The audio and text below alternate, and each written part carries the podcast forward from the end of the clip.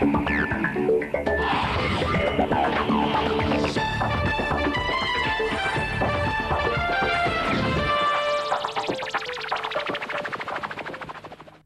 привет, это подкаст «Четверги вокруг света» у микрофона его ведущий Сергей Беляков. Человек способен обжить любую территорию, даже ту, на которой уже поселились смертельно опасные существа. Так произошло в Австралии, где обитает множество ядовитых животных. Сегодня мы вам расскажем, как человечество познакомилось с самым ядовитым обитателем нашей планеты – в конце 19 века на квинсландских пляжах, расположенных на северо-востоке материковой части Австралии, начали массово погибать люди. Причем больше всего страдали дети. Смерть наступала моментально, а прибывшие врачи только разводили руками. Внезапная остановка сердца. Опытные ныряльщики, которым посчастливилось столкнуться с чем-то подобным ранее, рассказывали об ужасной, ни с чем не сравнимой боли, которая появлялась внезапно – у человека перехватывало дыхание, а сердце начинало неистово биться. У взрослых после встречи с неведомым боль, тошнота и ряд других симптомов наблюдались на протяжении нескольких дней.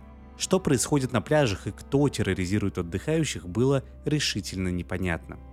Когда человек заходит в воды тропического океана, то понимает, что там водится ядовитая живность, от морских змей до медуз – но в этом случае пострадавшие были уверены, что рядом не было никого, только кристально чистая, прозрачная вода. Начали распространяться слухи. Старожилы говорили, что в водах Квинсленда завелся невидимый убийца, которому сразу же дали имя «морская оса». Австралийские аборигены племени Ируканджи были уверены, во всех смертях виноват демон, причиняющий людям невыносимую боль. Ученые, конечно же, байкам не верили, но после нескольких исследований просто отступили. Ни у одного из местных морских существ не было такого сильного яда. Австралийское лето, январь 1955 года. Пятилетний мальчик играл на мелководье на одном из пляжей Квинсленда. Внезапно он упал, не издав и звука. Родители сразу же подбежали к сыну и ужаснулись. Мальчик был мертв. Австралийский врач и биолог Гуго Флейкер, узнав о трагедии, приказал спасателям взять сети и выловить из воды всю живность, которая могла бы находиться недалеко от берега. Среди водорослей, рыб и креветок Флекер внезапно для себя и всего ученого мира нашел виновника этой и всех предыдущих загадочных детских смертей. Невидимым убийцей и демоном Ируканджа оказалась ранее неизвестная медуза.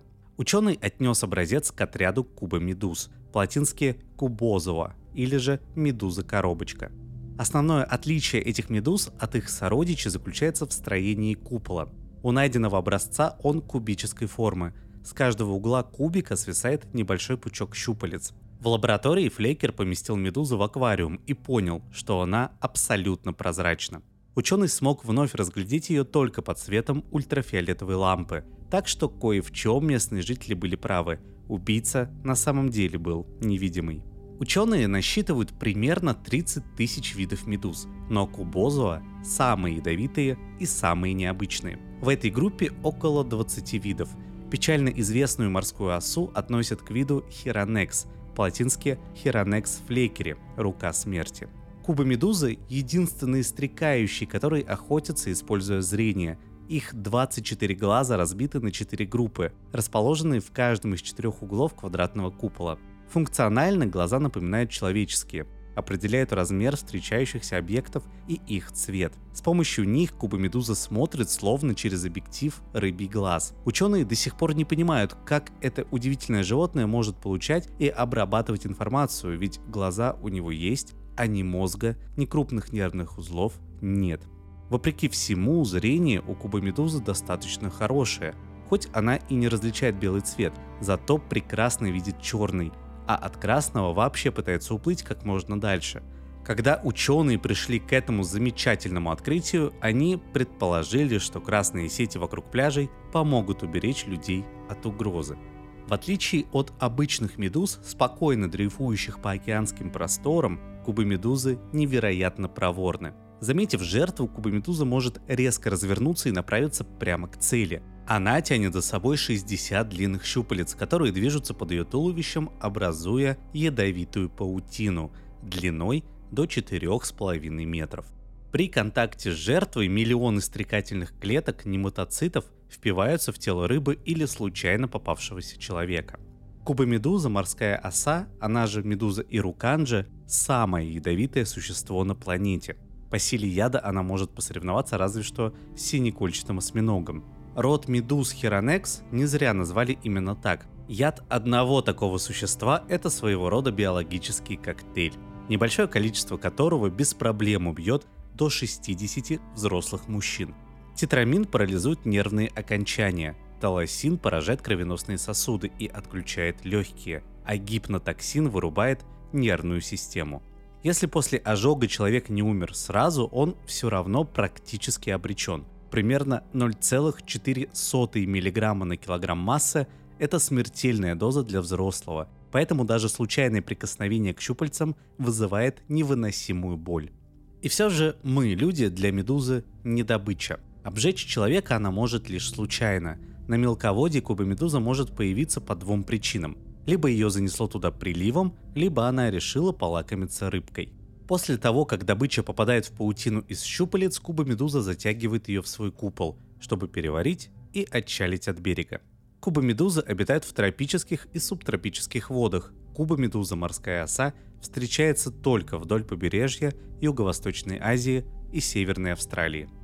Просторы интернета пестрят фотографиями купающихся в нейлоновых костюмах в качестве защиты от щупалец куба-медуз – Такую униформу делают из обычных женских нейлоновых колготок. Ученые выяснили, что когда щупальца медузы и руканжи контактируют с нейлоновой тканью, они не воспринимают ее как живую, и нематоциты просто-напросто не срабатывают. Австралийские спасатели взяли это открытие на вооружение и перед каждым заходом в воду надевают две пары колготок на ноги и на верхнюю часть тела, предварительно прорезав последний отверстие для головы.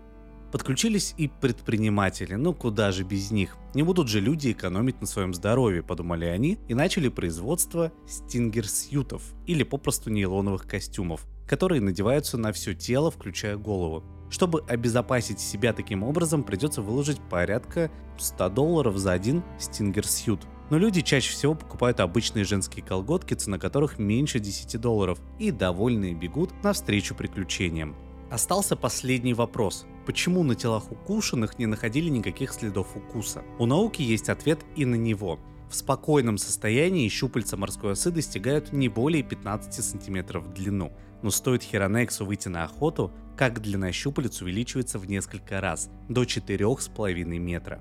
Когда человек попадает под щупальца охотящейся медузы, на теле моментально появляются ярко выраженные следы.